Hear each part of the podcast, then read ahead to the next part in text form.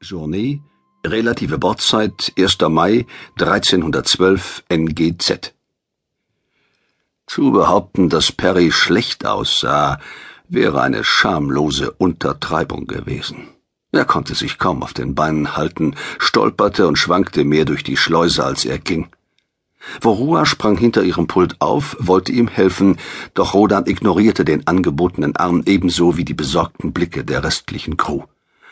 Er humpelte mit zusammengekniffenen Lippen in die Mitte der Zentrale und fixierte die Kommandantin aus blau-schwarz umrandeten, tief in den Höhlen liegenden Augen. Was ist los? fragte er rau. Die Kommandantin begann zu berichten.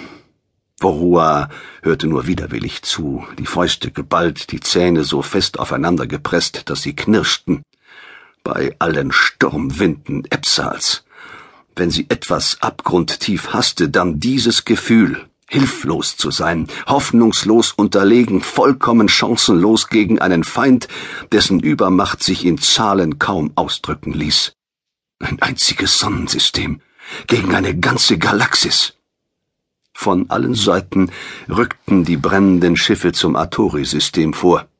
Mehr als 100.000 Kastun-Raumer, jeder einzelne eine fliegende Festung, starrend vor Waffen, denen die Verteidiger nur wenig entgegenzusetzen hatten.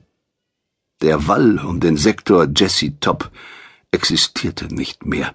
Die kümmerlichen Reste der Tefrodischen Flotte, knapp 30.000 Einheiten, zogen sich zurück, ohne Widerstand zu leisten. Wahrscheinlich wappneten sich ihre Besatzungen in diesen Augenblicken mit aller Willenskraft, die ihnen noch verblieben war, für die finale, entscheidende Schlacht um Atorua. Eine Schlacht, über deren Ausgang leider nicht der geringste Zweifel bestand.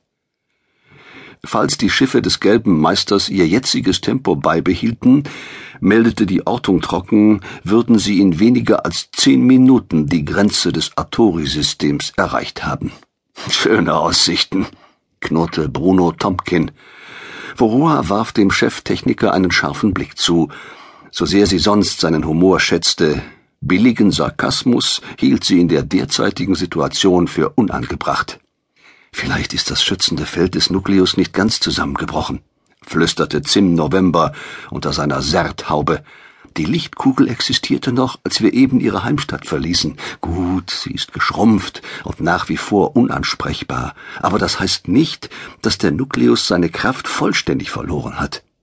Rodan nickte matt. Wir werden das gleich wissen. Er wandte sich um, setzte vorsichtig Schritt vor Schritt, ließ sich in den Sessel hinter der hufeisenförmigen Station des Expeditionsleiters fallen.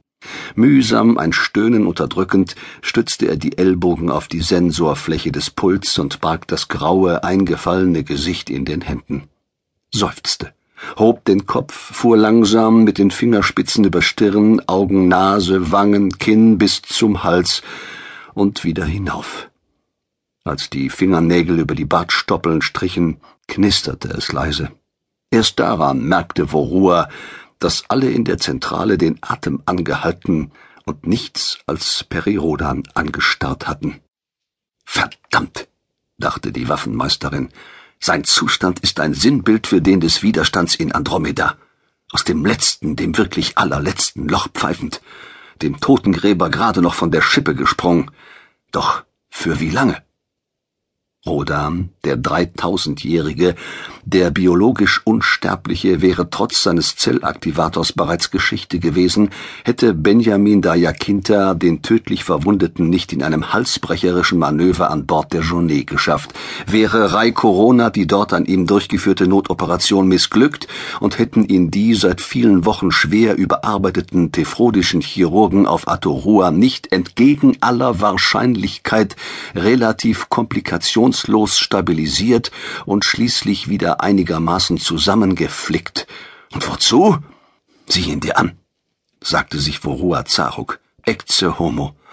Sein Aktivatorchip verleiht ihm übermenschliche Regenerationsfähigkeit, immunisiert ihn gegen fast alle bekannten Gifte und körpereigenen Abstoßungsreaktionen.